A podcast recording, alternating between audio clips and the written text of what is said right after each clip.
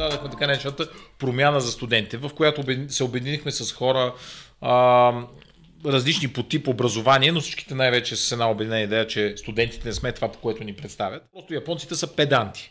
Просто защото са педанти, като вземат да правят нещо, го правят като хората. И са го доказали това и в автомобилстроенето, и във всякакви други занимания, с които се захванат, така и в кухнята. Те имат уважение към храната. Такова, каквото никъде не съм виждал като приготовление. Здравейте, скъпи приятели! Добре дошли в днешния разговор в разговори с Георги Захариев. Днес на гости ми е мой добър приятел Аркади Шарков, човек с който се познаваме може би от 10-12 години вече. А, трудно ми е да ги преброя. 2010 14 години, брат. 14 години, вау, това е една трета от живота ни, кажи речи. Грубо че дори казвам. и повече. Дори и повече. Аркади е здравен консултант и той е един от хората в България, които най-добре разбират здравния сектор. Освен това е един от хората, които най-вероятно сте виждали по телевизията да коментират злободневни теми и а, теми, от които аз нищо не разбирам но затова и съм го поканил сега да си поговорим и, малко и добродневни теми, и добродневни, не само злободневни. Да а и то в здравеопазването май няма много добродневни теми. Тук там се случват, но не набират скорост в, в, в медийното пространство, тъй като скандалът е обикновено това, което носи повече гледаемо, за съжаление. За съжаление, така обаче това работи в интернет генерално. Трябва да, да има кликбейт, е трябва да. да има някакво заглавие, което да е много провокиращо хората да влязат в него. После Но, ти предлагаш заглавие за конкретния подкаст, между другото. Супер, супер. Много ти благодаря, че прие да дойдеш. А, аз трябва да съм коректен към зрителите на този подкаст и да знаят, че ние от време на време се виждаме, пием по нещо, не случайно тук има бира. А, тоест много Това не е, защото сме алкохолици, това е важно да подчертаем. Да. Важно е да кажем, че а, е петък след обяд и е ден на майстората и че ни се полага. Не случайно си в този така да се каже, неформален аутфит, което рядко се случва. Абсолютно, да, особено за Аркадий това се случва много рядко. Първо, позволяваш ли ми пред камера да ти казвам Шарки, както ти казвам в Разбира се, аз тук си говорим как си говорим по принцип. Супер. Шарки, а, ще се представиш ли с няколко думи? С какво се занимаваш ти? Какъв ти е контекста? Каква ти е историята? И след това вече, може би да минем заедно през годините, в които ние се запознахме, какъв беше света тогава, за какво се борихме. Еми, няколко да върнем, да, върнем, да върнем много назад, между другото. Това отдавна не се е случвало и голяма степен а, как кажем, път, пътищата ни се преплетоха. Грубо казвам, преди около 14 години, когато поради различни причини, естествено причини най-често свързани с нашето поколение и с интернета, не трябва да забравяме и този фактор, включително Фейсбук не трябва да забравяме, не трябва да забравяме MySpace, ни свързаха на всъщност една от първите теми, която ни свърза беше протестите срещу а, така наречените актове, а, които трябваше да бъдат транспонирани в а, Европа, на акта и СОПа, които целяха а, ограничаване на така да се свободната комуникация и възможност, възможност съответно за използване на а, музика и клипове, които са обект на чужда авторско право, т.е. в случая трансатлантическо, така, през, през океанско а, на щатите в Европейския съюз. И бяха толкова, а, целта беше толкова тежка да бъде регулацията, че наистина да засегне и възможността всеки да се себе изявява България, пък и да прави клипчета, които после в VBOX се качваха и в YouTube. И целият Европейски съюз, естествено. и да сваляме най-голямата А, така, тук да стигнем и до това. Тогава, между другото, Явор Колев беше основният враг на нашето поколение, тъй като постоянно атакуваше а, двата основни сайта, които а, позволяваха да се свалят нелегално пиратски филми и музика. Между другото, филмите не до там, но музиката, това беше, а, така да се каже, горещата точка, която засегна по-скоро всички интереси. В последствие имаше протести, на които се запознахме. А именно... Помня, че преди това и Васко Гюров, който е от една страхотна група Ревю, нали, нищо против човека, той си е вършил работата тогава. Разбира се, това е била неговата функция, но той беше говорител на това, че трябва да се приеме този закон. И ние го мразахме Васко Гюров по това. И не само, имаше и, и, и различни така, тежко недоволство към музик, мюзик автор. Общо взето всичко, което може да те спре, да. на това да си седнеш някъде, да си отвориш гаража, да викнеш приятели, да ги черпиш по една бира и публично да се чува а, някаква музика да, от... Пет MP3 на Азис, примерно. Пет MP3 на Азис, например, да. Между другото, не знам по колко печели. Интересно е той да разкаже някой път в някой свое видео участие, до каква степен и какъв процент от това, което се пуска нали, като негов контент по радиото, а, до каква степен печели от това и какви са парите, които взима накрая от така наречените royalties. Да, наскоро Може... имаше такъв проблем точно в Spotify. Страшно много музиканти а, изкрещяха в един момент и, и се оказа, че с новите условия взимат изключително малък процент от а, това, което докарва да. приходи на платформата, така че и в България ще е интересно го видим. Това, между другото, както касаеше, той назря скандала и покрай други причини. Джо Роган също по същия начин започна нали, по-малко да монетизира от това, което а, по принцип а, печелеше, затова сключи договор с YouTube, а, което пък нали, измести ексклюзивността му от участието в Spotify. А, така се каже, единствено в Spotify да предава първоначално своите а, подкасти. Другото, което беше интересно, между другото, връщайки се на темата mm-hmm. с протестите, а, беше самоорганизацията. И тук бих казал, че тази самоорганизация, това беше началния Фейсбук, когато нямаше, нали, така се каже, тежка партийна намеса, която да с автобуси да кара хора напред-назад и страната за конкретен протест, а беше нашата милениал намеса, така да се каже, нашата поколенческа, която благодарение на това, че мрежите се развиваха тогава, а, бумерите не бяха достигнали още до тях и позволяваше бързо да се координираме, да се организираме под всякакви надслови. Помня, че имаше и някакво парти на Доби в Дружба 2, което трябваше да се посети. Да, и имаше... Го имаше, да. да. И събра поне 50 човека. Събра поне 50 човека, макар че бяха около 5000 човека, мисля, че заявили, че ходят, но накрая, нали, както винаги в България, всички заявяват желание за участие, отиват 5 човека. А... Но при нас не се получи така. Не, Ние при нас не се получи така. Протестите бяха многохилядни, доколкото си спомням. А, бяха и, минаха и пред ректората на Софийския университет, стигнаха до парламента. Беше много красиво, защото бяхме събрани от единствената, се каже, а, така, базова нужда на един, а, така, вече не тинейджър, един студент, младеж. една, един младеж, която е консумацията. Консумацията не е до толкова на а, консумацията на различен тип а, как го обясним, изкуство, така можем да го наречем. На филми, на музика, на всякаква форма на ентертеймент. Всяка форма на ентертеймент. Забавление. Забавление, да. Сега, нека не забравяме тук, че имаше и надслови, никой, че никой не трябва да пипа порното. Все пак, безплатното да. порно също беше а, в тематиката на обсъжданията, макар и в по-хумористичен, така се каже, аспект, когато ставаш въпрос за заявяване на право на достъп. А, но, но това да. пак си е ентертеймент. Пак е ентертеймент. Имаха право пак на безплатно порно. Хората имат право на безплатно порно. Тогава това ни беше а, мнението. Сега като хора работещи в различна посока, читаме, че всяко действие трябва да бъде обвързано неминуемо с от подобен род, нали, като правиш контент с а, монетизиране на края.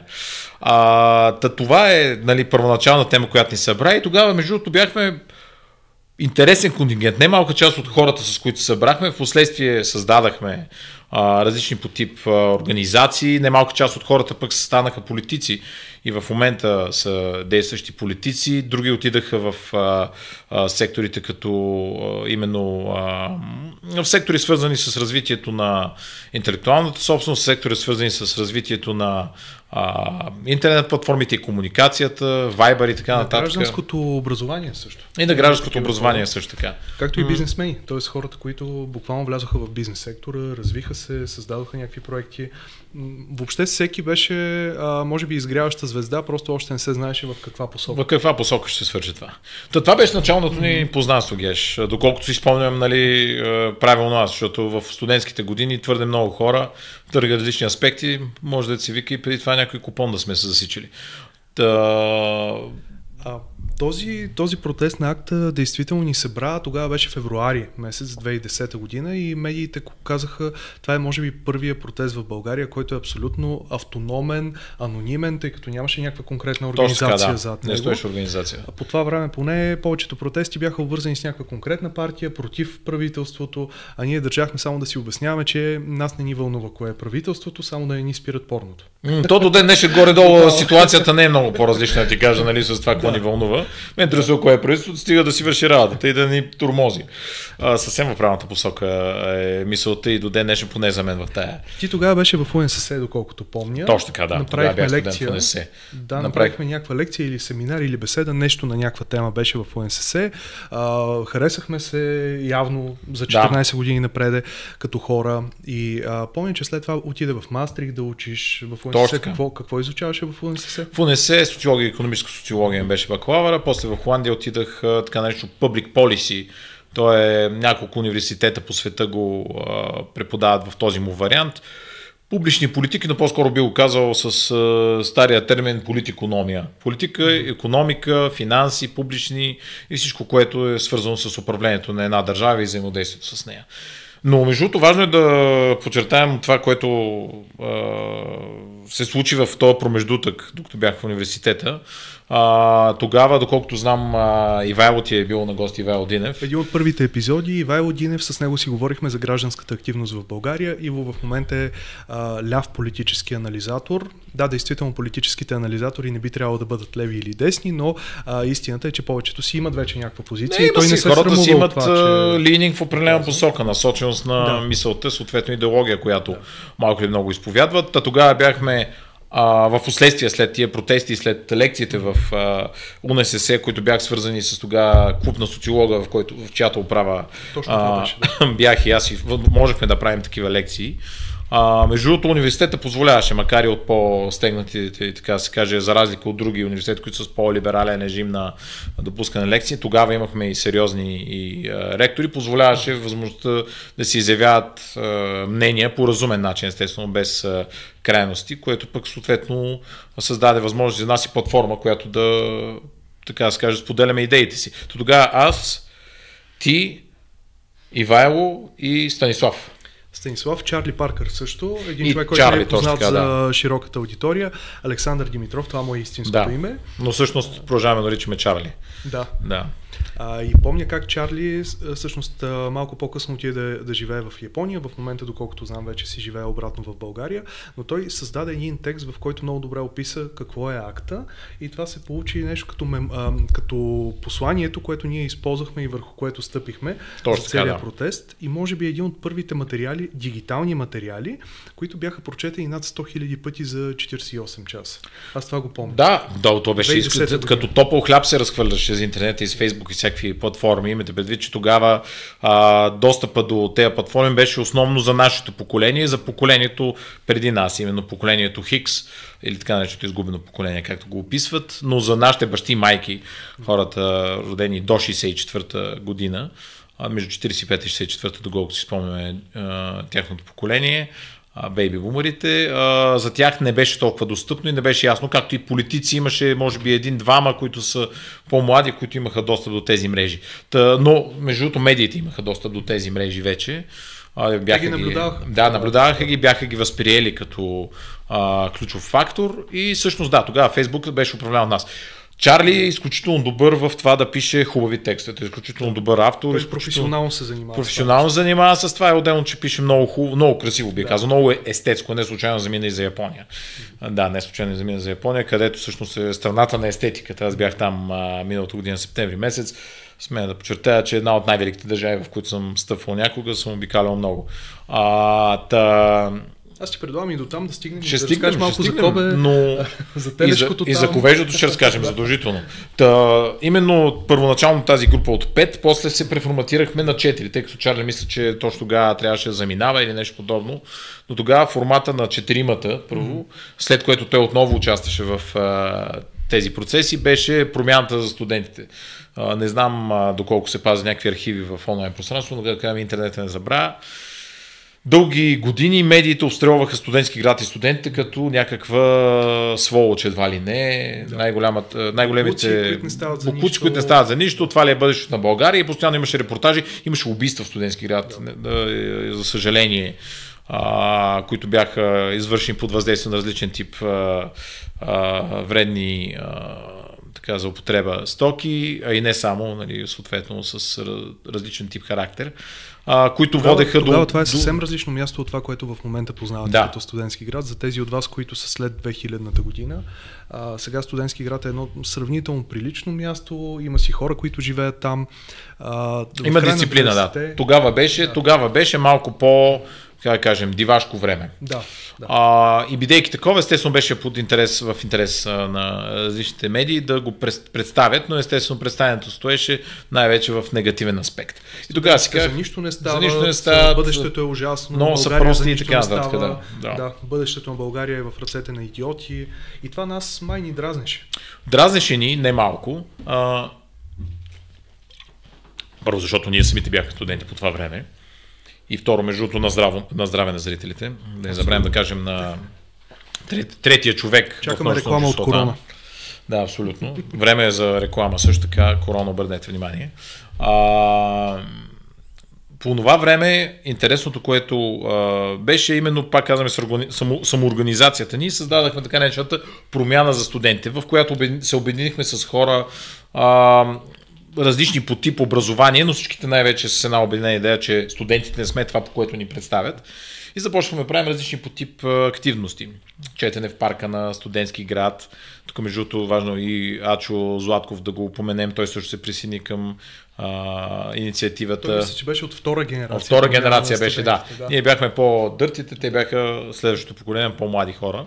А, да, четене, четения на книги, а, конкурси за есета и всичко останало, но това, което наистина направи тогава големия фурор и интерес към нашата организация, беше куизовете, които правихме с а, клуб строежа. Шаут-аут към Марто. Марто, ти си пич до ден днешен голям човек си и Ева че тогава ни приюти и създаде възможността за това да, а, така да кажем, на тепиха на музикалния тепих на строежа да а, премерим, така да се каже, умения и знания, а и умения за това, кой ще напие, и aftershock умения за това, Водка. кой ще се напие най-много в последствие. Но именно тази комбинация, защото все пак сме хора мислещи, която беше между учене и забавление, ние успяхме да я постигнем тогава и куизовете продължиха дори във времето, когато вече аз а, заминах за Холандия, ти смени и ти попрището, т.е. когато завършихме бакалаврите си, оставихме организацията на хора, които продължиха така, в времето да се занимават. Между другото, тогава беше много готини от страна на издателствата, просто по какъв начин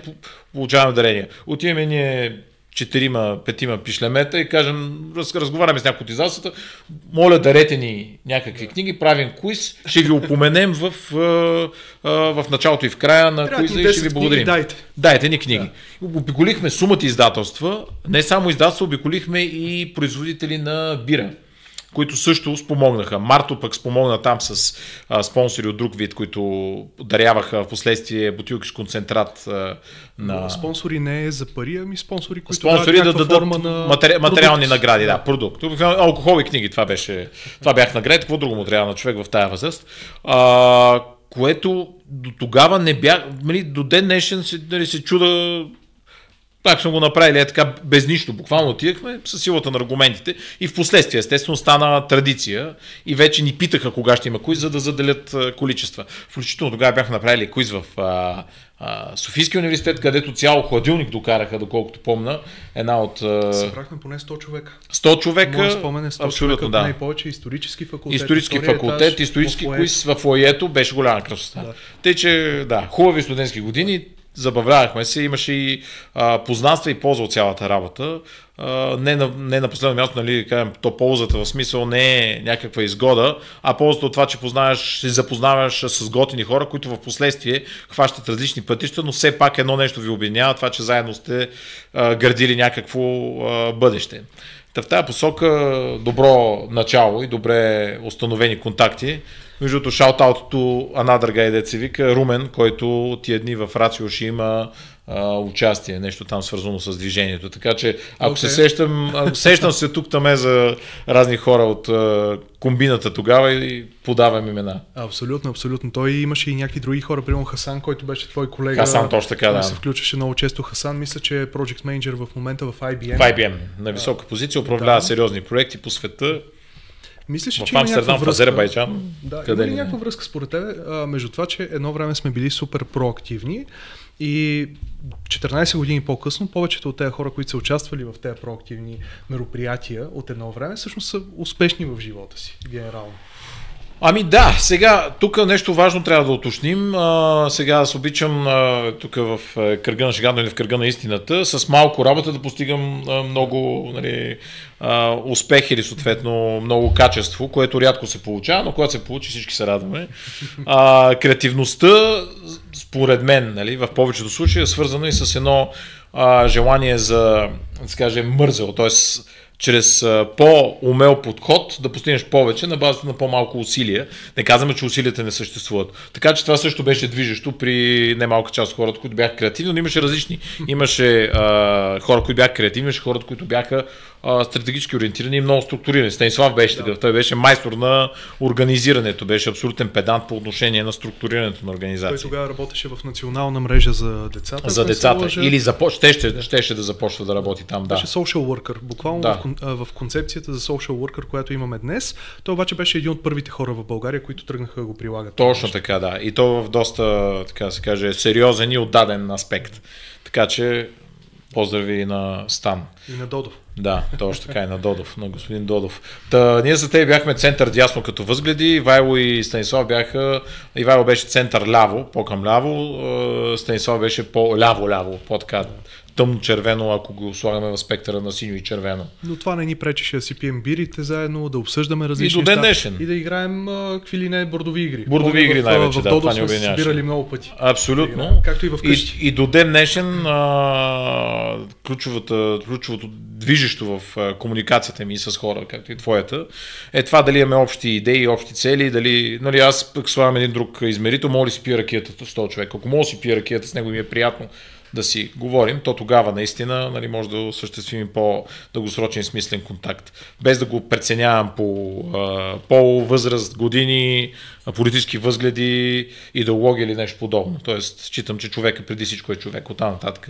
с всичките надбавки, които вече го а, създават като персона, но ти всъщност трябва да го възприемеш за това да добър човек ли е или не е добър човек. Това е моята Дори да нямате общата визия за конкретно. Дори да нямате обща визия, човек е нормален. Ако този човек е нормален и е готин, естествено, че трябва да поддържаш комуникация с него и съответно никога да не го да не почваш да, да не слагаш сито за това, за неща, които са извън неговия характер и неговото отношение към тебе.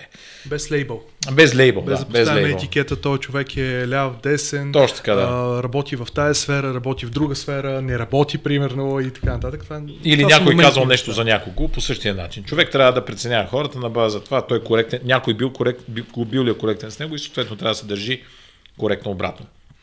Сещам се, връщам те малко назад към акта, защото си говорим за тези страхотни хора, с които сме успели да прекараме някакво време заедно, предимно по нощите, uh-huh. предимно с бира в ръка, ако трябва да сме честни.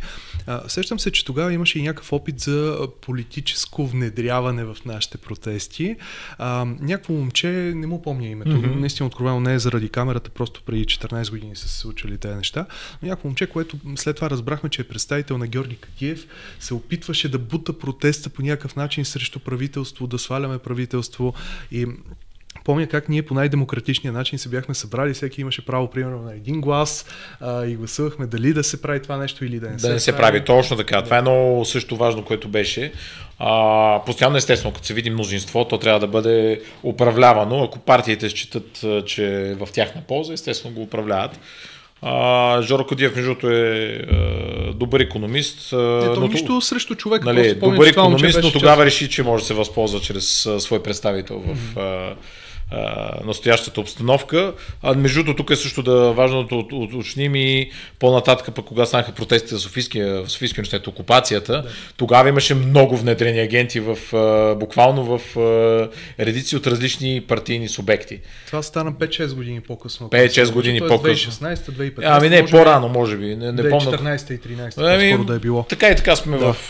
Трябва мога да. да проверя коя година беше окупация на Софийския университет. Давам някакъв контекст за тези от вас, които не знаят, защото отново отново казвам, по-младите зрители, които са под 27-8, най-вероятно това не, не им говори нищо.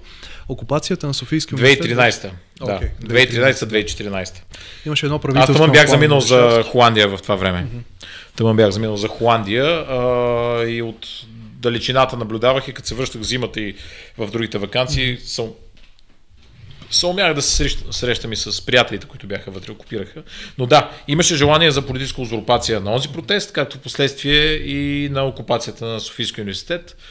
А... Аз не знам дали с окупацията успяха да се справят с това внедряване на политически елементи, обаче със сигурност в акта ние успяхме да се справим. В акта успяхме да се справим, но акта беше по-неутрално, окупацията беше много политически акт. Да. Акта беше борба срещу международна регулация, да. докато окупацията беше политически акт срещу конкретно действие на правителството. Да. А, онова беше също конкретни действия на Еврокомисията, което правителството се трябваше да бъде в последствие да внедри. Да. То беше някакъв глобален враг, който е да, враг на всички. Враг на всички. Много е лесно да, да имаш враг. Да. Така. Да, да, особено враг, кога става въпрос за консумация. Да. А, обаче от там нататък, когато става въпрос за идеология, когато става въпрос за управление на държава, то тогава нещата стават по-различни. И Софийски университет беше интересен пример. А, имаше подобна окупация, частична и на УНСС, беше само на една зала там тази окупация, понеже пак казваме, УНСС е прекрасен университет, мисъл, а, изключително добри преподаватели и до ден днешен и приятели имам там, но структурата на управление не се е много по-стегната и се, много, трудно се, и много по-трудно се допускат подобен тип а, либерални актове. Но дори там беше допуснато. Няма ги хуманитарните хора от Софийския. Които... Няма ги хуманитарните хора от Софийския. При нас е сухата статистика и разходи, ползи, изчислението. А, но а, да, тъ, тогава, така се каже, разрезяването на този протест, последствие и политизацията му, естествено то постигна нали, в крайна сметка а, целта си. А, онова, ако се, тогава беше мисля, правителството на Орешарски. Моят спомен е, че тогава бяха предложили един човек, който и в момента е доста популярен, Делян Пеевски. Го бяха да. предложили за шеф на ДАНС и това беше предизвикало много-много сериозна ответна реакция като част от тази реакция всъщност беше окупацията на Софийския Окупация университет, университет да. И се искаше оставка на правителството. Да. Това правителство беше манджа с грозде от няколко партии, ако не се лъжа. Тоест, ами беше в общи линии сега, без да се съдат и от настоящото, същата манджа с грозде да. сега, само че тогава беше в по-малък сегмент, може би една трета, така да кажем. Сега повече две трети са обединени в подобна а, така да се каже, а, сглобка, да. така да го наречем. а, за добро или за лошо, да. така тук е хубаво също го кажем. Та, така беше тогава а, и последствие, нали, естествено, този протест постигна целта си, след което се и само разпусна, но пък се появи втора форма, альтернативен синод, как се казва. А, альтернативен синод на други хора, които решиха пак да окупират Софийския университет с нали, цел пак някаква лична, но този втори път беше по-скоро лична политическа изгода. Първи протест важно да уточним, че Ивайло беше основният Момчето, двигател. за което говорихме. Момчето с брадата от предходния подкаст беше основният двигател да. на протеста. А във втория протест вече не помня кои бяха водещите фигури, понеже бяха няколко, те взеха последствия да се карат и се раздроби цялата идея, както се и а, много е тук, както при всяка една добра идея, след като бъде преповторена некадърно няколко пъти, се разваля и вкуса за първоначалната и, първоначалната и То няма и такава енергия, хората вече са го видели, хората са го разбрали, хората не са впечатлени. Да, да, да.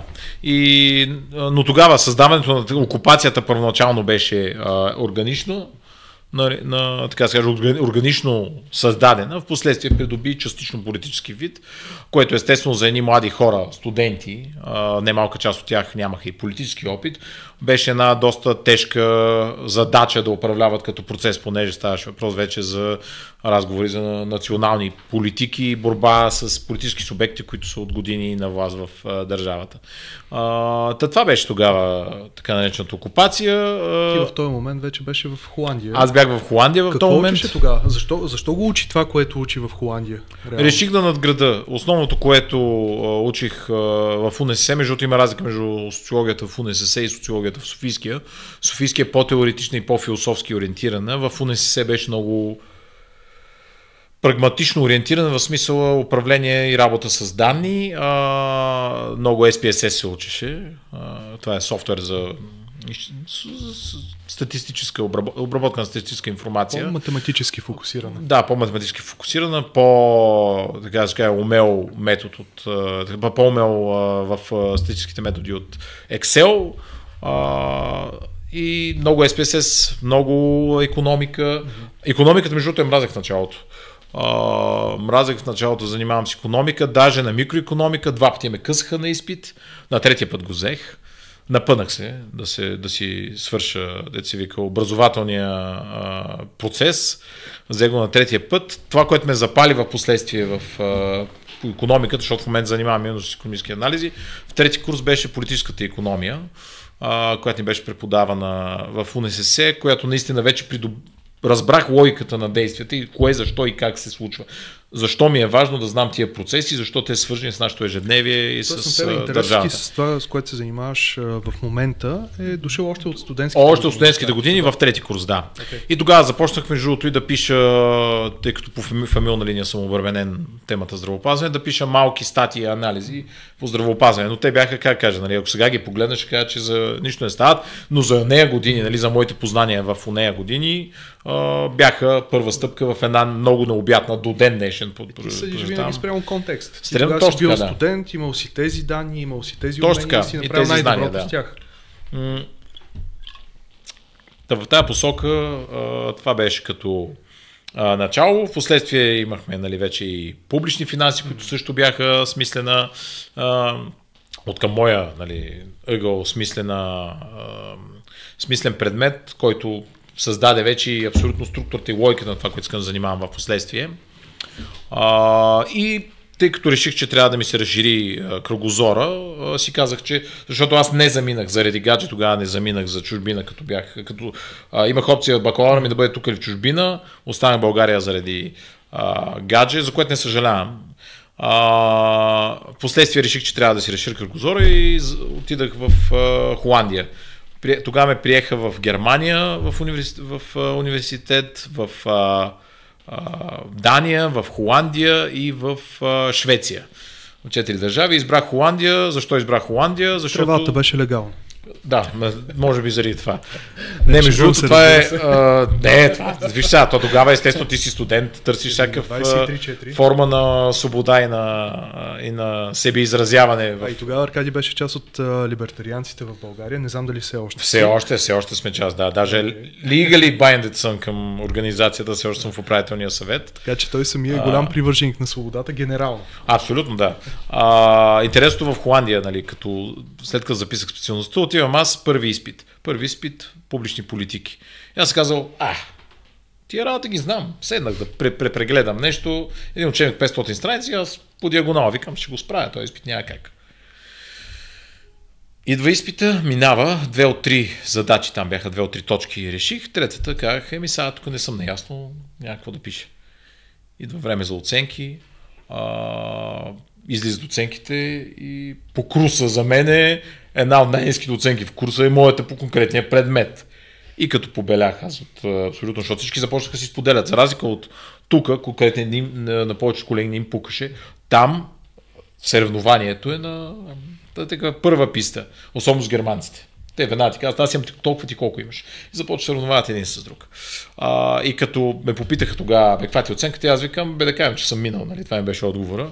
Но това ми даде една така цветна една червена лампа, че а, трябва да си седна на задните части и да се потруда, защото в противен случай ще обезмисля, да, да, да, ще обезмисля битието си там. Защото бях много, така да се каже, самонадеян. Не мисля, че всичко е, защото от обща култура разбирам разни работи и мога да се справя. Се оказа, че не е баш така. Изисква сериозно учене.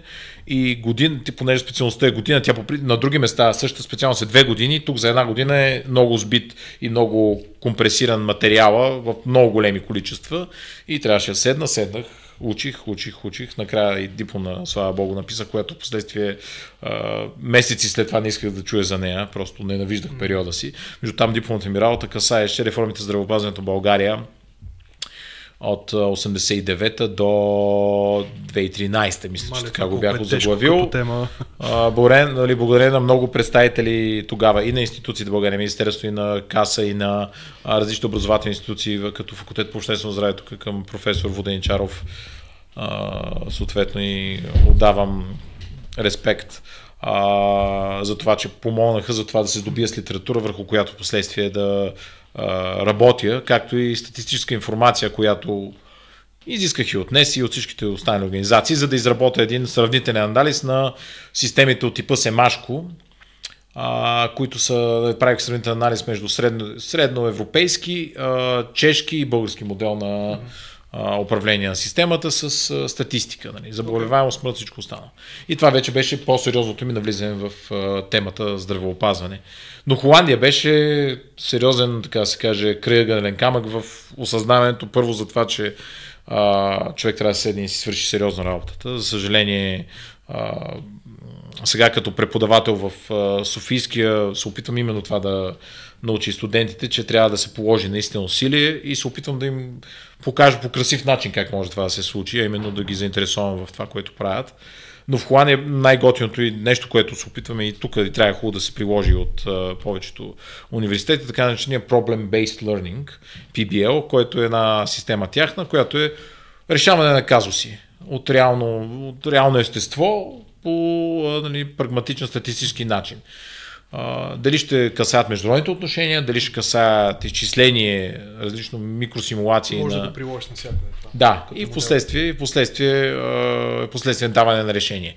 Това беше смисленото тогава. Uh, тъй, че в... Uh, но връщайки се към uh, намигването за uh, употребата на трева, uh, случи ми се точно, може би, два-три пъти за цялата година там да пуша трева.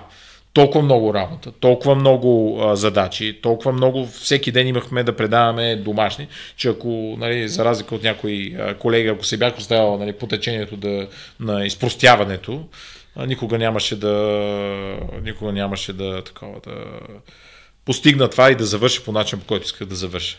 Ти буквално си отишъл там да учиш.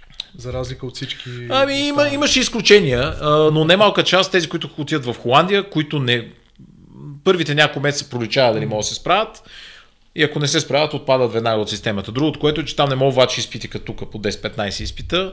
А, два, два пъти могат да те скъсат. На третия път а, плащаш сумата от обучението за един месец, mm-hmm. на четвъртия път плащаш сумата за обучение за 4 години. Okay. И, и то в момента, и, в който и, някой те заплаши, че ще ти вземе от джоба обратно някакви не, пари. ще вземе пари, не, не, не, сериозно. не, ще вземе пари, направо ще, смисъл, тогава сумата беше 1000 и между другото разумници ни бяха за образованието, 1800 евро на година беше в Холандия. Те са разумни, обаче това е 2014. 2014, сега са към 2000 и нещо, пак да. не са кой знае колко. Спрямо българския стандарт по това време си беше направо скъп. Да, да, да, не, не, имаше в Англия беше много по-скъпо, там е, бяха да, с по 15-20 хиляди да. паунда. А, но за средноевропейското беше сравнително ефтино. Живота беше по-скъп, защото нали, отиш в България, Холандия, Холандия цените са много по-различни. А, но именно а, това, че имаше и негативен финансов стимул за това да си седнеш задните част и свърши работата, общо те караше. А имаш и в последствие, ако четвърти път не вземеш, вече те Бо мисля, че повече от 2 изпита. Не помня каква беше системата, но 2-3 изпита след трети може да бъдеш изключен от специалността. Според теб нещо такова може ли да се имплементира изобщо в българската образователна система и какво ти е мнението за безплатно висше образование? Mm, без по-скоро да негативно. Ама без да коментираме хората, кой управлява, кой не управлява, според теб това пълна глупост ли е? Или е нещо... По-скоро ми е негативно да. мнението за безплатното образование. Безплатно образование, но ако се направи безплатно образование, първо сега, економически погледнато, се някой ще плаща в края на деня за това. Обяд. Втора точка. Безплатното образование трябва да е свързано с много тежки критерии за влизане и излизане. В момента, в който има, защото има безплатно образование в Дания, но в Дания, а не си си взел някой изпита, приключваш като студент. Ма приключваш, влизаш без проблем вътре и след 2-3 месеца си приключил и си изхвърлен системата. С настоящата система в България и така да се каже, поголовния данък, където се вика, или плащането на глава в университета за, на глава студент получаване субсидия, единството, което ще доведе е до още повече а, как кажем, занижаване на качеството. Да. Те считат, че по този начин ще запазят студентите в България. Дадено цените в образованието спрямо цените в економиката, така не че говорим за таксите в университета, изостава. Тоест това вече не е кой знае каква тежка сума. И другото, което е, ако искат да, примерно, ако искат да е социален характера на подобен тип а, политика, а именно да помогнат тези, които нямат възможност да си платят, то да направят стипендии или да изчислят на база на някакъв а, модел економически, затова тези по-топлена сума семейен доход на месец да отиват а, с стипендии или да бъде безплатно за тях. Но цялостно безплатно до нищо няма да доведе. Ние не можем да привлечем с това студенти. Повечето чуждестранни студенти, които идват в България, между другото, идват заради лесното завършване. Да, но това и няма да ги хване тях. Тоест, идват заради лесно няма да бъде за тях няма да бъде безплатно. За тях ще бъде платено. Да, те нямат проблем да си платят да. и завършат лесно, защото знаят, че в държавите си дори да платят по-малко mm. по определена дисциплина, ще им бъде много по-тежко и много по-трудно завършването. Тук се То плаща и по този начин, нали, е ефтино можем да си, можем да, да си затворим очите за някои неуспехи, чисто образователни. Та това е основният казус. Okay. По-скоро е, съм негативно настроен и не мисля, че ще доведе до голям наплив на студенти в а, държавата. Добре, а, хипотетично за тебе, аз тук само ще си вметна и моето мнение, че съм абсолютно съгласен с тебе, т.е. не дадох много голяма стойност на, на хората, които го гледат.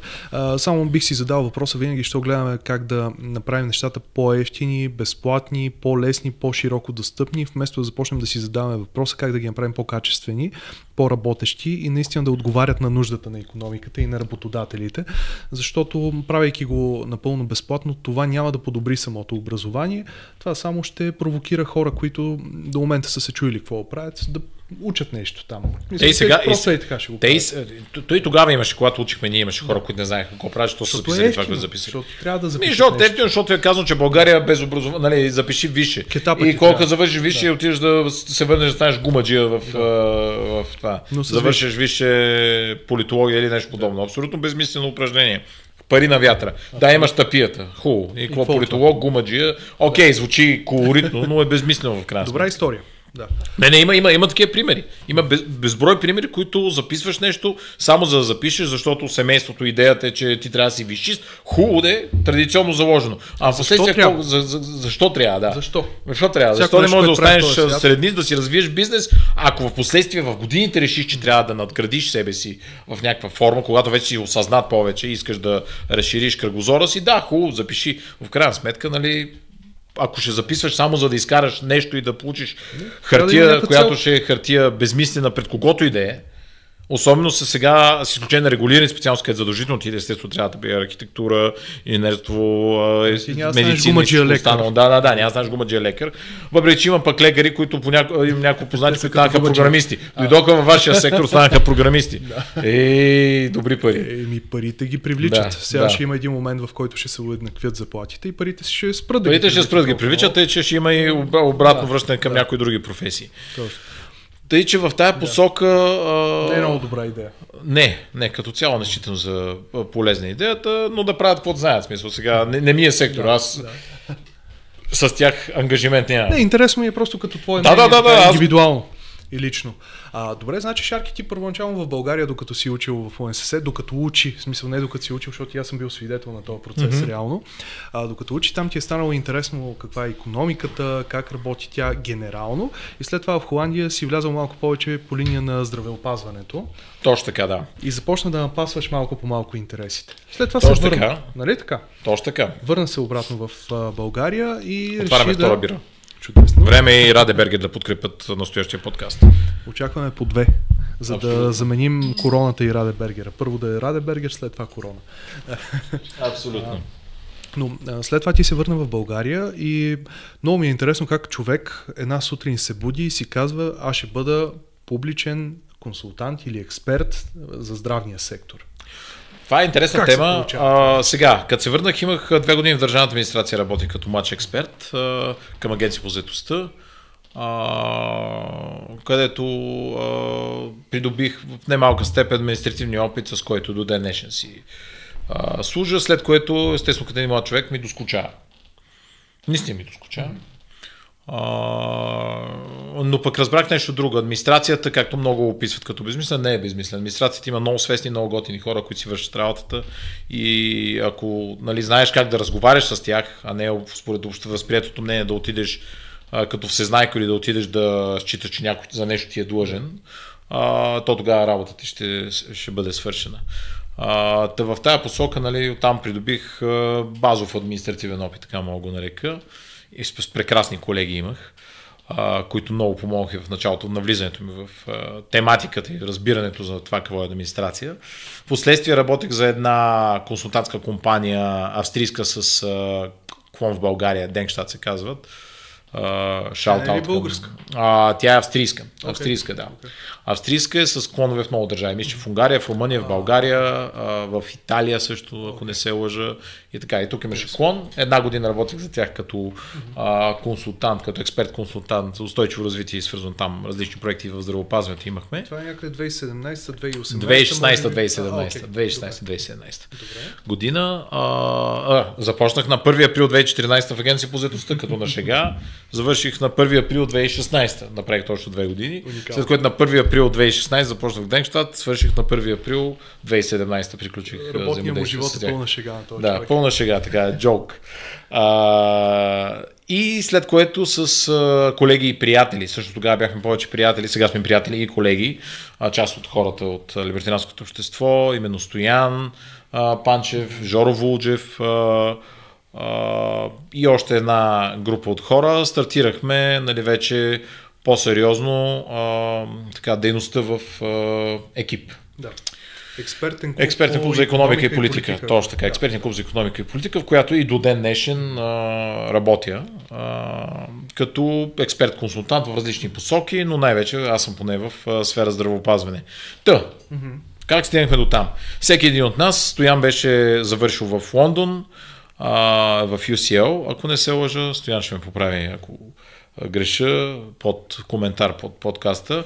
Жоро беше завършил в а, Манчестър, а, аз бях завършил в Холандия, имахме приятелски кръг от нас също, които бяха завършили хора в чужбини се бяха върнали. А, и започнахме да раздвижваме в посока вече консултантска дейност. Между екип съществува от 2011 година. А, беше създаван от една Вече друга група. На 13 години. Да, на 13 години, от 2011 година, тогава Явор от Института за пазарна економика, тогава Стоян, те бяха в основата на създанието, после Митко Вучев се присъедини и още други хора. Митко, който сега е а, Който сега е общински съветник и вчера, ако то ще излиза по-нататък подкаста, но вчера бе избран за председател на групата по бюджет и финанси Окей. в а, столична община, за което Поздравления на поздравления Митко. ми так. Митко още от едно време е голям пич. От едно време е голям пич, от, още от протестите акта СОПа и в последствие да, около организацията за протести пред това, че медиите не ни отразяха тогава и Той, протестирахме. той ни отразяваше много добре, но той беше и студент, ако не се лъжа. В, за кратко беше учил и някаква история, след това отиде за економика. Економика, да, да, Да. да точно така. Да. В УНС мисля, че той завърши също така. А, добре, вие решихте да направите екип, което в своята основа е всъщност Решихме да консултантска- формализираме екип а, в по-нататъчен вариант, след това, което от 2011 започна като едно а, съб... едно обединение на хора с еднакво мислене, общо център дясно като идеология а, и писане на анализи и статии абсолютно а, пробоно. А, решихме да го формализираме като субект, който може да консултира в различни посоки, както а, държава, така и а, Фирми, асоциации, фирми, асоциации, да. политически партии, а, естествено всички, които са тезите им, които съвпадат с нашите. Тоест, тук е нещо много важно да уточним, че имало и а, организации, на които сме отказали да се сътрудничим, тъй като тезите не са еднакви с нашите. Именно свобода на повече свобода а, за пазара и съответно повече. Това е вашата теза, По, нали да, по-малко Да. разходи за държавата. Това е нашата теза, да. Окей. А, и добре, какво представлява самата консултантска дейност? Вие пишете, примерно, доклади на дадена тема, проучвате а, дадени множество фактори, предполагам, за всяка една тематика. Точно Намират така, се да. данни, както ти каза в миналото, с SPSS и други софтуери, вероятно. Точно се така, да. работи с NSI. Работим тясно с всичките а, субекти в държавата, които съдържат в себе си статистическа, статистическа информация. Аз работя много добре с а, представителите на Националната здравноосигурителна каса, с Националния статистически институт, с а, Национален център за обществено здраве и анализи, Министерство на здравеопазването, а, които важни институции, всичките важни които институции, имат които данните. имат данни, които в случая а, могат да послужат за работа с а, различна форма, по форма доклади. Окей. А, и естествено, нали, и колегите с осигури- осигурителен институт при години бяхме направили, между другото, като говорим, защото извън здравеопазването и в други посоки сме се занимавали с пенсионните а, фондове и проблемите свързани с тях. Имахме направен и виртуален пенсионен фонд, който ако при определена дата въвеждаш определени параметри на твоята заплата и ти казваме след 30 години каква ще е доходността. Да. И а, не знам дали още съществува, би трябвало сайт още да съществува, но стана да се получи доста интересна трактовка. Тоест, добре, лесно разбираемо от зрителя а, упражнение.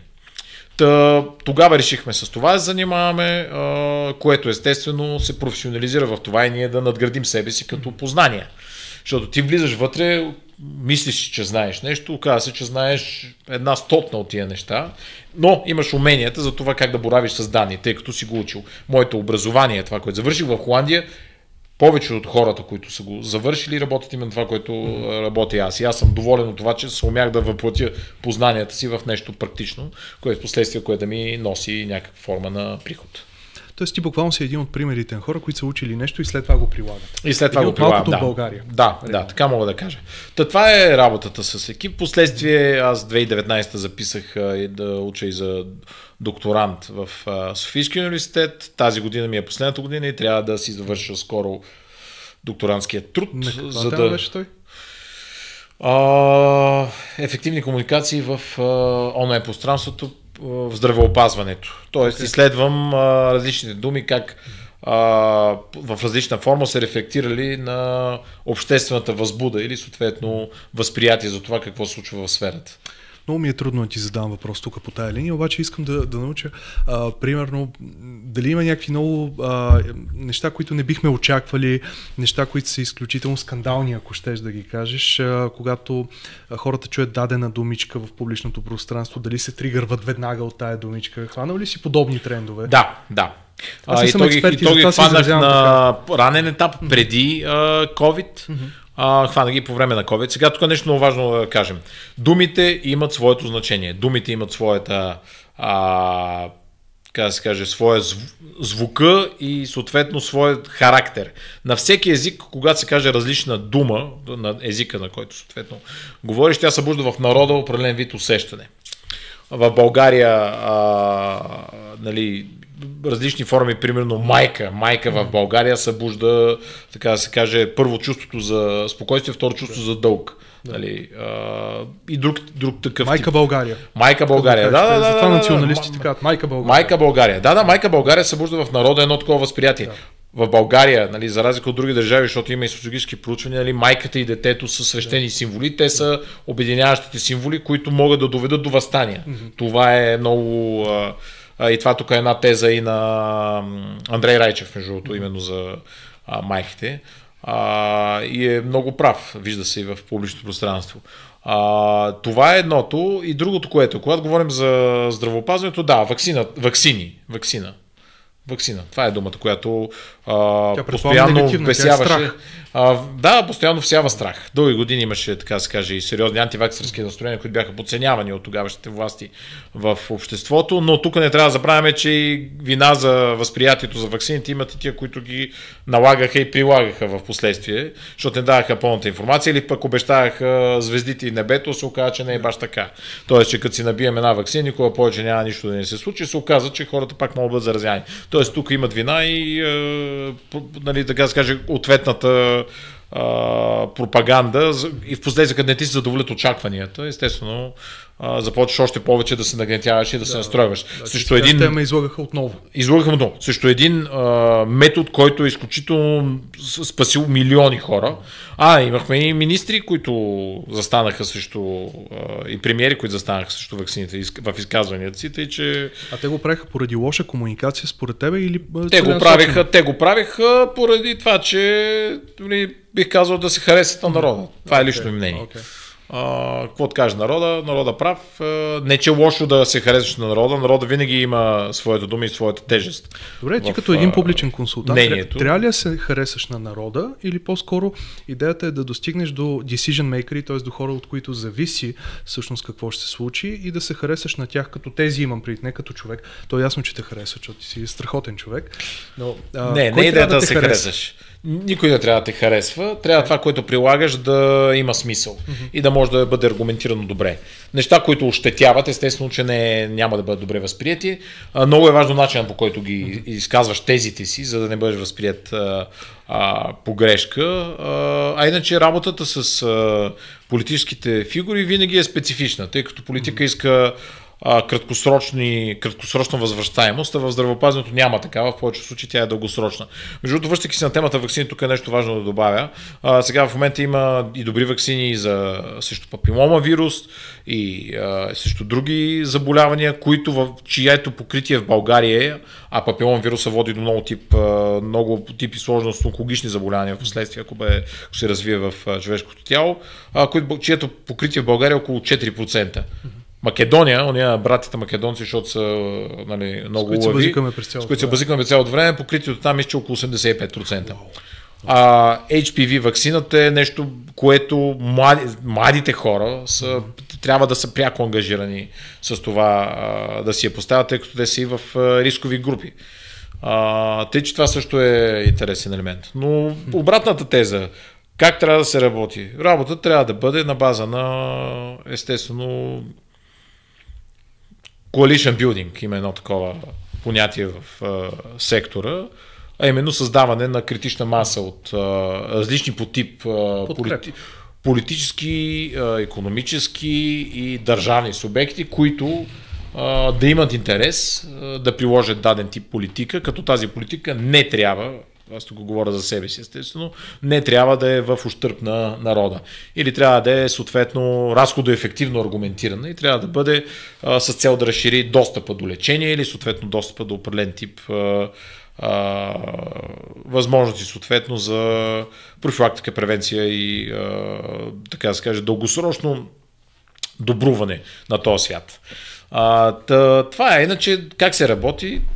Работи се с говорене и се работи с добри резултати. С медии, с а, постоянна комуникация, в която дадените тези Медиите са изключително ключов, а, ключов а, а, сегмент. А, работата с медиите е изключително ключова в а, въобще комуникацията.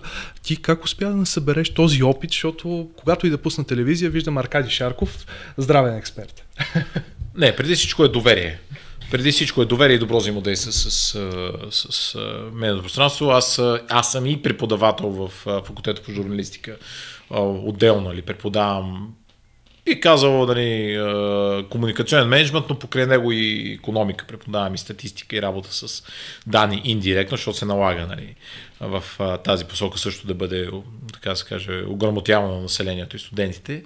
А, работата с медиите е много ключова и е, в много моменти те са били изключително добър партньор, тъй като тяхната цел, особено когато става въпрос за здравеопазване, трябва да бъде именно за Масово изсветляване и информиране на гражданите за възможностите, а, които не само държавата предлага по отношение на лечение и така нататък, но и показване на това как от техния джоб ще бъдат спестени пари, ако се премине към даден тип а, действията. И че това е смисленото в случая и не на последно място, това са четвъртата власт. Всеки гледа телевизия, информира се от там. Основното нещо обаче, като отидеш там е да не заблуждаваш. А, защото постоянно сме свидетели на откровени лъжи от участници в медийното пространство. И няма никакво последствие. Няма Мен никакво последствие. Не, ня, да, и няма някой, който държи някого отговорен за това, че е изказал теза, която в последствие, а, последствие е невярна. Тъй, че в тая посока е а, важно да се работи с медии, когато се налага.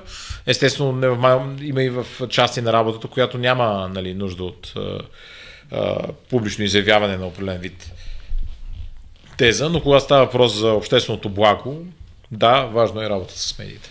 А ти самия как се научи да говориш пред медиите? Защото за мен това е едно умение, което човек добива с времето, а ти си един от най-добрите хора, които поне аз познавам и най-добре успяват да си комуникират идеите. Чисто като, като умение, като скилсет, а, как, как успя да го правиш? Защото съм сигурен, че в миналото, въпреки че съм те виждал да говориш пред медиите още от 2013-2012 година, ти дори тогава стоеше като един готов, завършен човек, който може да говори пред телевизията, не се смущава от микрофоните, не се смущава от, от светлината, която е отпреде. Откъде ти идва това нещо, Шарки? Как да ти кажа? Първо родителите, и двамата ми родители ме научиха нали, направили ниска, постоянно имаше критика за това как се изказвам като дете и всичко останало. Тоест, критиката в случая помогна и изигра много ключова роля, но и техните познания, за което им благодаря. А, другото, което е някаква форма на артистизъм, нали, все пак и като дете съм свир... нали, бил, свирил съм на пиано, бил съм пред публика. Имал си заложбите. Имал съм, имах, имах някакви заложби. А последствие в първи курс започнах да се изявявам на естествено студентски, абсолютно студентски принципи, в, мисля, че в Алма Матер Алма Аутер ли се казва? Не, Алма Аутер е театър, Алма е Матер радиото, радиото съм говорил. А, радиореакция, мисля, Радиореакция, беше... да, радиоредакция, да. дед го се базихме, че радиореакция, после и в К2, там при Митко Патерински, който сега е в а, а, Нова Нилс, ако не се лъжа като а, журналист. Работил съм и в медиа, телевизия 7 дни, как се каже, вашата телевизия, тя вече не съществува, не е TV7, а телевизия 7 дни, тя вече съвсем различна. А, по, по така да се каже, първоначал, бащата на TV7. Помня, че и БНР много често ни викаха покрай протести. Покрай протести и всичко останало. БНР, между БНР, БНР е най, за мен, най добрата медия, когато става въпрос не само за новини, но и за публицистика в държавата. Радиото е изключително качествено като а, източник на информация и е повече хора трябва да слушат БНР. Ако трябва нали, да се говори за качествена медия, БНР е една от тях. Да. да. И помня как в БНР действително търсеха всички гледни точки, бяха окей okay да докарат и студенти, хора, които нямат медиен опит, не са част от някакъв списък на експерти по конкретна тема, което беше страхотно и мисля, че все още е така, дава шанс на много млади хора да се изявят и да си направят първите стъпки. Точно така, обществено радио е и има много, как кажа, добри продуценти, хора, които виждат и могат да преценят, когато някой е има какво да каже, но смислено. Добре, Шарки, аз ти предлагам да минаваме към важната тема, след като обсъдихме журналистиката. Да, си не забравяйте, че е петък след обяд. да, и не само, че е петък след обяд, ами нещо друго, с което аз познавам Аркади и, и то не познавам далечно, а познавам като пряк участник в тези процеси, е яденето и пиенето. И то не е ядене и пиене като а, тип софрата, на която сядаме и муваме кебабчета от 12 на обяд до 8 вечерта, ами това е един, а, как беше термина, табиетлия, нали? Това беше. Табиетлия, точно е термина, това е един човек, който се наслаждава на храната. И дори помня как 2014-2015 година той беше един от първите хора, които обясняваха, ей, тук в България няма места за бургери, аз много добре правя бургери, абе, що няма бургери тук, ей, някой ден ще отворя едно място за бургери. И ние, абе, айде, давай бе, човек, какво ги гледаш? Тук, тези политики и тези глупости, я направи тук едни бургери. Между другото, рано или късно някой ден ще си отворя, те си малка, малка скромна, не бих казал кръчмичка, бих казал а, а, бистро, бистро, бистро би го нарекал, бистро. По-добре звучи бистро. Да, бистро. Малко скромно бистро.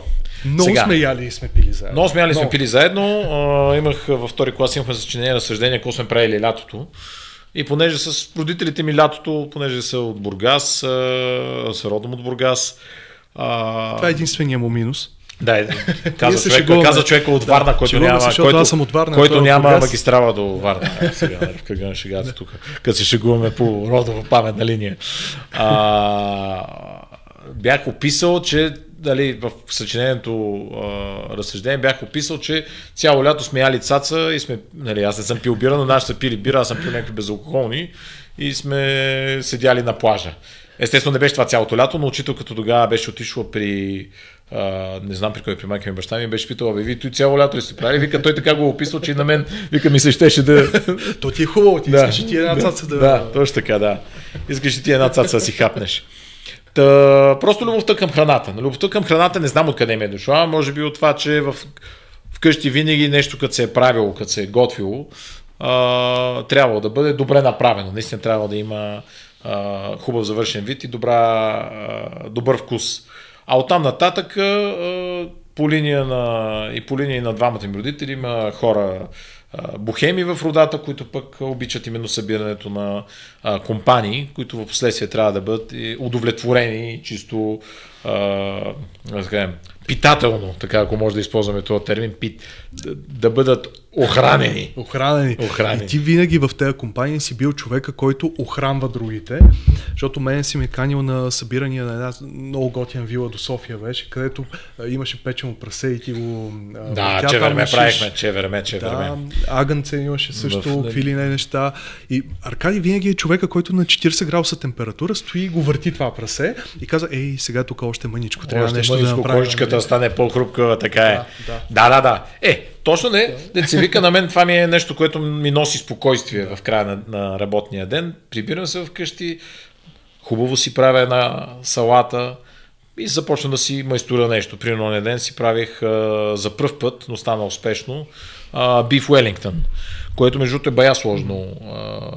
бая сложно То беше с запичане отгоре. То беше първоначално се, да, първо, да, точно така, да. То е, а, с едно бонфиле го направих малко, защото все пак съм а, нямах повече хора в, нямаше повече хора в Вегетарианци не слушайте тази част от подкаста. е парче, парче говеждо месо, прекрасно бонфиле, един хубаво наград тиган с, а, така да се каже, мазнина, а, използвах говежда маса за това, а, хубаво нагряд, слагаш го, леко започва да цвърчи, от двете страни го запечатваш, запечатваш го и отстрани, понеже то е в формата на конус, хубаво трябва да се запечата отстрани, а, след което го оставяш да, да си почине, а, след като си го оставил да си почине запечатано, подготвяш така хилядолисното тесто, два слоя. Първия, а, можеш между другото да облечеш, а, може да добавиш гъби към, а, нали, към, аз тогава добавих и гъби, които са също а, за пържим масло. Тук това не е оригиналната рецепта, който гледа някой професионалист да не, да не ме хули после. А, гъби и а, спанак, които обляках съответно парчето месо и накрая съответно беше а, завито в хилядолисно тесто, два слоя, като втория слой е този, който става така малките ромпчета. Mm-hmm. И съответно се в урната върху, така се каже, решетка да се запече бавно и внимателно. И добре ли се получи накрая? Отлично, естествено. си доволен. Еми, да. С една бутилка бордо в рамките на 4-5 часа, бавно, така да се каже, хапване, да има удоволствие от целият процес, беше изконсумирано и тогава какво гледах? Гледах новия епизод на True Detective Nice. В четвъртия сезон, да. То Това беше акомпанимент. Медитация. Медитация, точно така. Докато я приготвяме, да се вика, може да си почиваме, може да размишляваме за различни неща. Кои са най- най-любимите неща, които си правиш вкъщи? Стекове. Стекове. Бързо, лесно, вкусно, както вика Ути бързо, лесно, вкусно, а, стекове и другото, което е... С без гарнитура. Нещо с гарнитура, като... но гарнитурата, човек като е сам сега, може да си прави сложно неща, може да си ги прави просто. Има една проста невероятна гарнитура, която е грах, може да го вземе замразен от а, а, всеки супермаркет, а, в една тенджерка с една буца на масълце mm. и последствие с а, пасатор да го направиш на Фюренце. Фюренце да.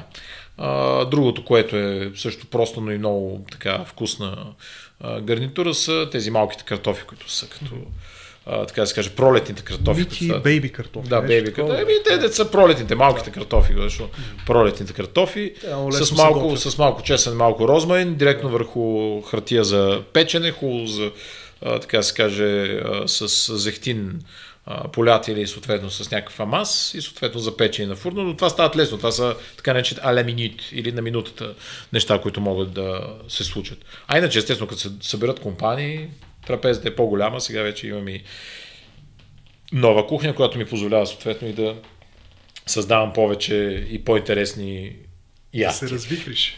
Но винаги ястията стават най-хубави, когато готвиш за приятели за себе си човек готви повече през пръст, поне аз така, повече през пръсти, но когато готвя за приятели, нали давам всичко от себе си. За себе си ти, ти трябва буквално да си направиш нещо бързо за хапване, след това имаш работа, не си отдаваш това време и усилия, вече за другите хора. За другите хора винаги много по-съсредоточено, много по-отрано и много по-подготвено, нали? Пък е хубаво да си направиш и масата да изглежда добре, за да има пълно удоволствие от пиршеството. Да. Нали, един от любимите ми така пълен банкет. Един от любимите ми шеф-готвачи в тази посока е Хестен Блументал.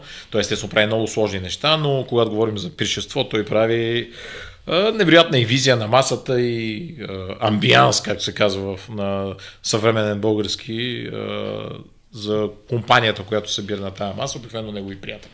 Тя, докато ми взимаш бирата, втората бира, за която ще те помоля, Естествено, да че... ти задавам следния въпрос. Кои са най-хубавите места, в които си ял из цял свят? Може да е в България, може да е в Япония. Аркадиан скоро беше в Япония, отново ще ходи съвсем скоро. А, той е пътувал къде ли не, буквално е пътувал къде ли не. Аз съм чувал уникални истории за Италия, уникални истории за много други места. Благодаря ти и на здраве. На здраве, Геш. На здраве и на вас, драги зрители, да. за когато гледате. Кои са местата, които ти попъват в главата, които ти идват така на, като първа асоциация за най-хубав експириенс, за най-хубаво преживяване с храна, за най-вкусна храна също? То е ясно, че много зависи с кого си бил някъде, но все пак от гледна точка на преживяването с храна. Преживяване с храна. Сега, да, вярно е. Компанията прави а, голяма част от удоволствието, което си. Не си вика и пуканки сме яли, и бира сме пили, но седния е било, било е пуканки били адски вкусни. Да. Нали, бирата е била така, з, а, отоляваща жаждата. А, Япония беше неминуемо мястото, което всяка една кухня, защото нали, освен японска, което беше основното, което хапвахме, ядахме италианска, френска и още няколко кухни европейски, които бяха направени по-добре от европейците. Mm-hmm. Много по-добре от европейците, wow. защото просто японците са педанти. Просто защото са педанти, като вземат да правят нещо, го правят като хората. И са го доказали това и в автомобилостроенето, и във всякакви други занимания, с които се захванат, така и в кухнята. Те имат уважение към храната. Такова, каквото никъде не съм виждал като приготовление. Правят ти красив. Отивам на гарата, най-простото в нагарата в Токио, пътувахме към Осака. И сутринта имаме влак към Осака. Взимам си така наречен бенто бокс, котия с а, закуска, който беше с а, змиорка. Пушена змиорка имаше вътре. Върху рис. В момента, който го отвориш, змиорката ти е подредена в две части. Имаш две а, цвеч... краставички като цвечета сложени отстрани, така направени, изрязани Пипнато като е, цвечета. Пипнато е, ти просто отваряш картинка да. пред себе си. И съответно трябва да изконсумираш тази картинка първо не ти се ще да изконсумираш, защото е много красиво. И това казвам, това е само, че купиш кифла от гарата тук, само че кифлата ще е в мазен плик с а, а, гадна амбалажна хартия, докато да. там е направено така, че да ти е вкусно и да ти е густо. И, и, и това е. не е било нещо много скъпо, не говорим за нещо Не, много... храната в Япония е около 20% по-ефтина от България. И в ресторантите храната е по-ефтина, отколкото в България. Тоест тук говорим по-скоро за начин на мислене. Начин на мислене, да. Работа, да. Не е толкова много за цена. Тая котия с мьорка, с ориз, той беше ориз, мьорка и зеленчуци, струваше 5 лева. Нали? 5 лева, което те не яждат, това ти е солидна закуска. Да. Нали, то не би казал, нали, сега здравословно, тук не бих навлизал кое е здравословно или не, но все пак е въглехидрат и, а, и съответно форма на протеин и всичко останало, което засища и е вкусно. Да. Не е просто засища, е вкусно. Мисъл, купено от гарата, от магазинчето. Кефти. А, кефти. Другите места, естествено. Тук на Сингапур. Азиатските държави, между другото, са ли, водещи, поне за мен, в качеството на това, което предлагат храна. Сингапур по същия начин отново уважение към храната. Там и ресторантите имат грейдове, различни типи, има A, B, C, D грейд. И ти естествено по грейдовете може да прецениш. Къде идва този грейд? Това е държавен, държавно, държавно, okay. държавно. В Сингапур държавата е много силно застъпена, макар и да е, така да се каже, държава на свободния, т.е. на свободния пазар, нали, диктатура на свободния пазар, но все пак е много силно застъпена държавата в управлението във всеки един аспект.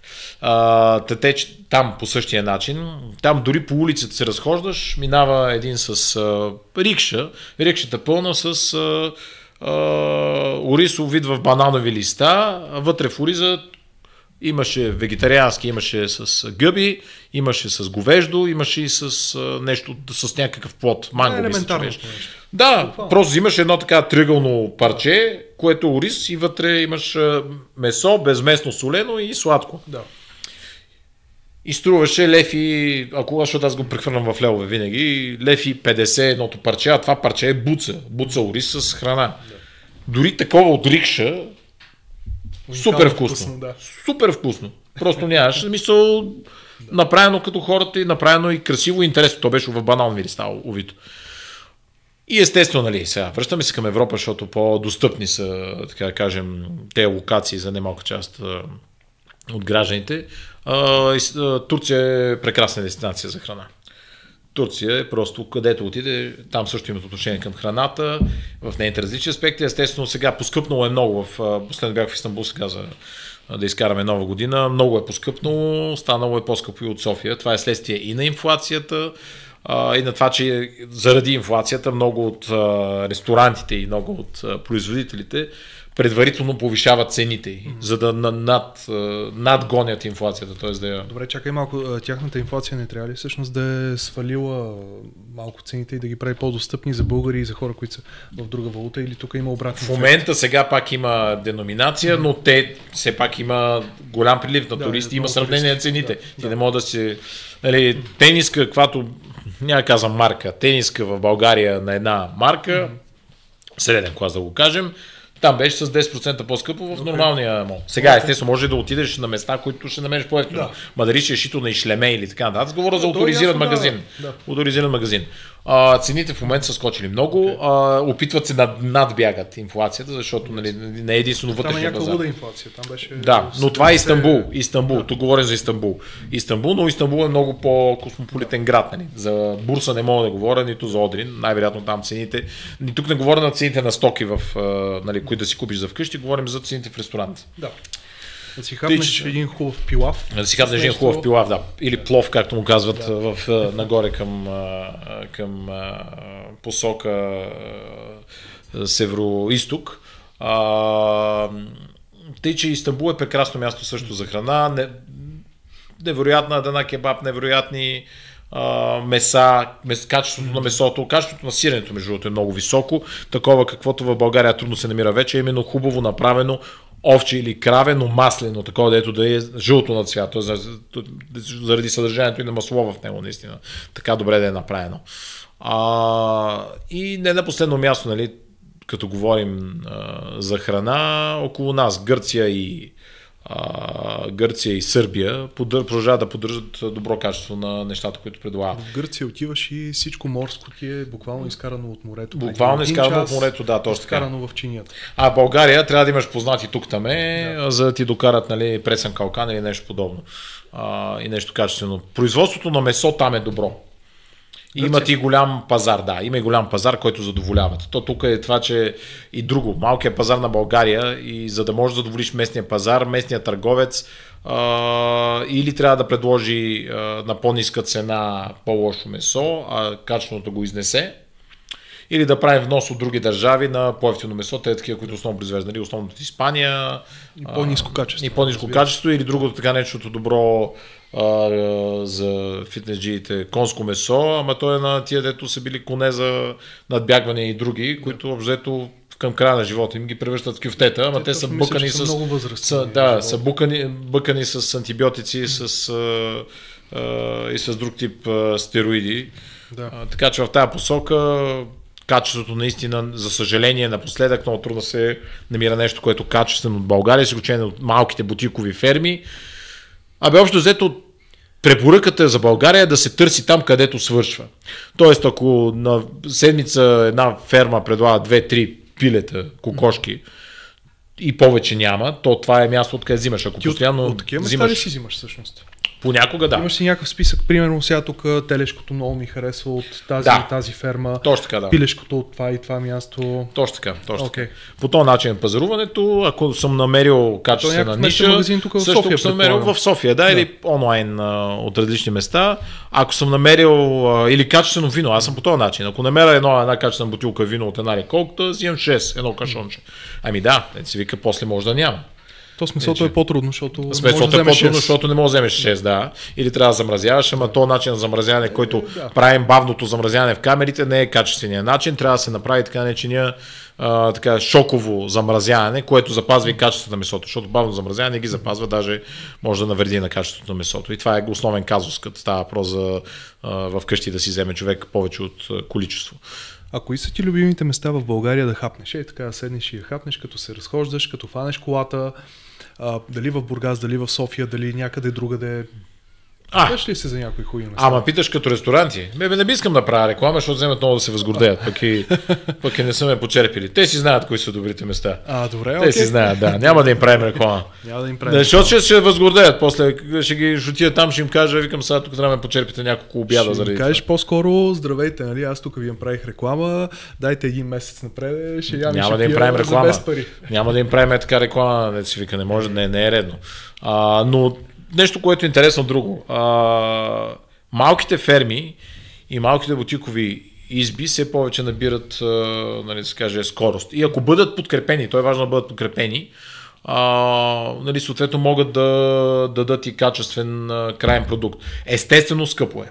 Скъпо е заради нали, високата стойност на това да отгледаш качествено един добитък, заради а, стойността, съответно и човекодено всичко останало, но това се поправя когато нали, се повиши потреблението и се направи економика на мащаба, економия от мащаба, която се е, постигнат. Те, че в тази посока е хубаво винаги да се подкрепя българското, особено малкият български производител, който е в немалки случаи много по-добър и качествен като производство на продукция, говоря за храна тук, не за алкохол, а, отколкото по-големите, които са шир потреба.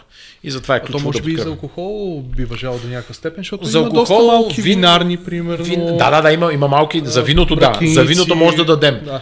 За ракията а, също, но тук говорим за авторизирано производство, нали? Защото нали, да не се Не, не попиле, говорим за да не се, да не се попиле, да не се Да. попиле някой с парцуца, да, Да. да, окирове за нещастие.